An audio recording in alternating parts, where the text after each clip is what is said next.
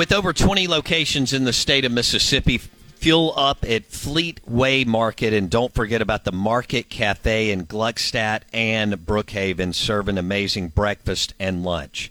Fuel up at Fleetway Market on the way to Starkville and Oxford, the beach, New Orleans, wherever you're going. We are the Out of Bounds Show, 1059 The Zone ESPN. Hugh Freeze is now on the plains in Auburn. They're going to win and probably win big and sooner than than later. Uh, Freeze, when he comes in, he turns it around pretty much overnight. And you got to do that. You got to have at least a, um, well, pretty damn good QB in the SEC. And Freeze was able to do that with Bo Wallace. We all got to see that. Uh, he got every ounce of talent and skill out of Bo Wallace, and he did the same thing at Liberty, uh, turning them around overnight. So Mississippi State and Ole Miss both play at Auburn this year in Freeze's first year. We welcome in Justin Hokanson on three. Auburn Insider. Justin joins us on the Farm Bureau Insurance guest line. Um, all right, Justin. So, as far as the Michigan State transfer quarterback, uh, Payton Thorne, who Freeze and the staff just landed, did did you see this coming a couple of months ago? Or did you just see figure this out in the last couple of weeks that maybe Freeze and the staff uh, didn't have the confidence in Robbie Ashford? Well, no, I think we I think we were pretty confident that they were going to land a transfer portal quarterback. They tried in the winter um, a little bit, didn't work out, and uh, I think um, you know he he was pretty open publicly in the spring about wanting more from the quarterbacks, and then from what I heard privately, I mean he was he was pretty open to some people about you know needing a quarterback there. So I think I think everybody assumed and everybody thought they would land one. It was just a matter of who. Um, you know they they they uh, they looked at Grayson McCall from Coastal Carolina for a minute in the winter when he entered the portal, but then he ended up going back to Coastal Carolina there were some academic things that didn't allow him to be eligible basically to transfer to Auburn. Otherwise, he, he's probably your guy. Um, but then after that, you know, they looked at some different quarterbacks that uh, that entered the portal, and you know, it ends up being Payton Thorne. Casey Thompson, of course, is one they they looked at a little bit. But I think when Payton Thorne got in the portal, um, that was a no brainer for, for for them, as from what it sounds like. They really like him. So um, yeah, I think they always wanted a portal quarterback if they were going to try to do, you know, if they were going to try to succeed this this fall and, and and do some things that they want to do and try to get this thing off on the right foot. Um, they needed a guy. I mean, do I think that that they could have pieced something together with Robbie Ashford or even Holden Geriner? Maybe. I mean, Robbie has enough athletic ability. Maybe with Hugh Freeze, you could piece something together, but it would have been tough. Now you've got a guy in Payton Thorne who's a legitimate quarterback, played a couple of years of, of Power Five football, you know, another two years in college, and he'll be a draft prospect. I think he's that kind of quarterback. And so now you've got a fighting chance this fall to go, you know, be in every game you play. Even when Alabama and Georgia come to Jordan Hare, I think you've now got a quarterback that's at least capable of giving you a fighting chance in those football games. So I think it's a I think it's an important pickup, and now that now Payton Thorne's got to get here in the summer, learn the offense, learn the receivers, and get get up to speed because he doesn't have a lot of time to be the guy.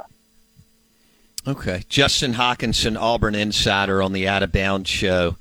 Uh, so, what did they kick the tires on Spencer Sanders, or did that just never any nothing ever really happened there last January? Yeah, so from what I understand, they kicked the tires on him, and from what I understood, he was going to come in for a visit, and they decided that they just they decided to go in another direction, and that was the weekend that all of a sudden he showed up in Oxford, and so yeah, I think they kicked the tires on him, but just they just decided. I don't know if if there were some shoulder issues or some different things. They just they just thought he wasn't the guy, and and kind of just told him, hey, we're we're probably not gonna we're probably gonna move in a different direction, and and so of course Spencer Sanders ends up at at Ole Miss battling battling over there. So yeah, I would sure. say kick the tires a little bit, but wasn't a guy that they ultimately wanted after doing after doing a lot of evaluations, from what I understand. Justin, where are you on this quarterback race in August in Auburn? Do you think it's uh, Payton Thorne 100%, or do you think it will actually be um, a heck of a QB battle between Payton Thorne and Robbie Ashford at Auburn?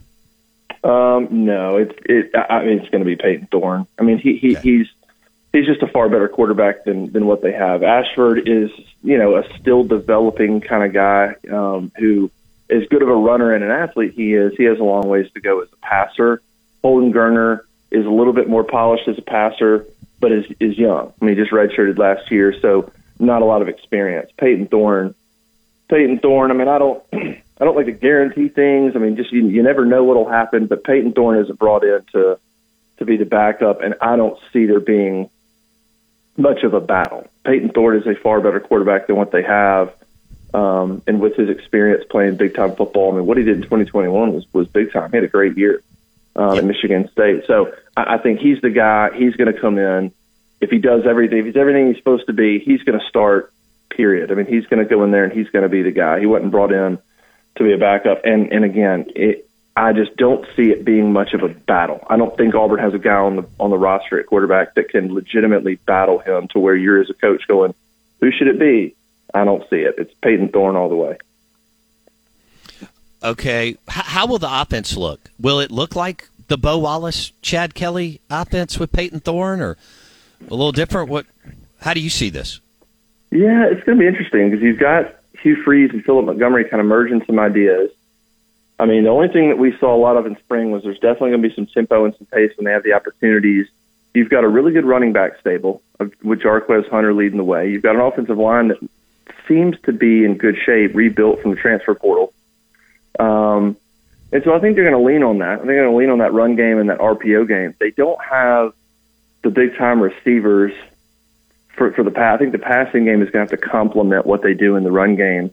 Um, they're trying. You know, they landed Caleb Burton from Ohio State, who's talented but unproven. So they got to find some playmakers at receiver. Um, and so and, until that kind of develops, I think this is an offense that's going to be RPO based, but it's going to lean, I think, on that running game, tight ends, and then and then find ways to get the the receivers the ball when they have the opportunity. I think those those guys just have to prove themselves a little bit because I don't. I think there's a lot of unproven ability at receivers. You're not sure what you have there. So, um, and then of course Payton Thorne is he, he he's he's athletic enough to make the RPO game something to you know to to make the RPO game work. He's not he's not Robbie Ashford running the ball, but he is athletic enough that you're going to have to respect him pulling and running around the end and scrambling and making plays and things like that. So his athletic ability is probably understated a tad bit um, when you watch him play. But yeah, I think early on it's going to be something that leans on those running backs and that offensive line, and then allow your receivers to develop this fall, figure out who your playmakers are, and then see if you can take the top off, see if you can go downfield. But um, but it's going to lean on that running game a lot, and then of course pace just depends on how successful you are. If they have a good successful first first down, they're going to Sure. continue to pace. If it's if it's a bad play, then then they'll slow it down.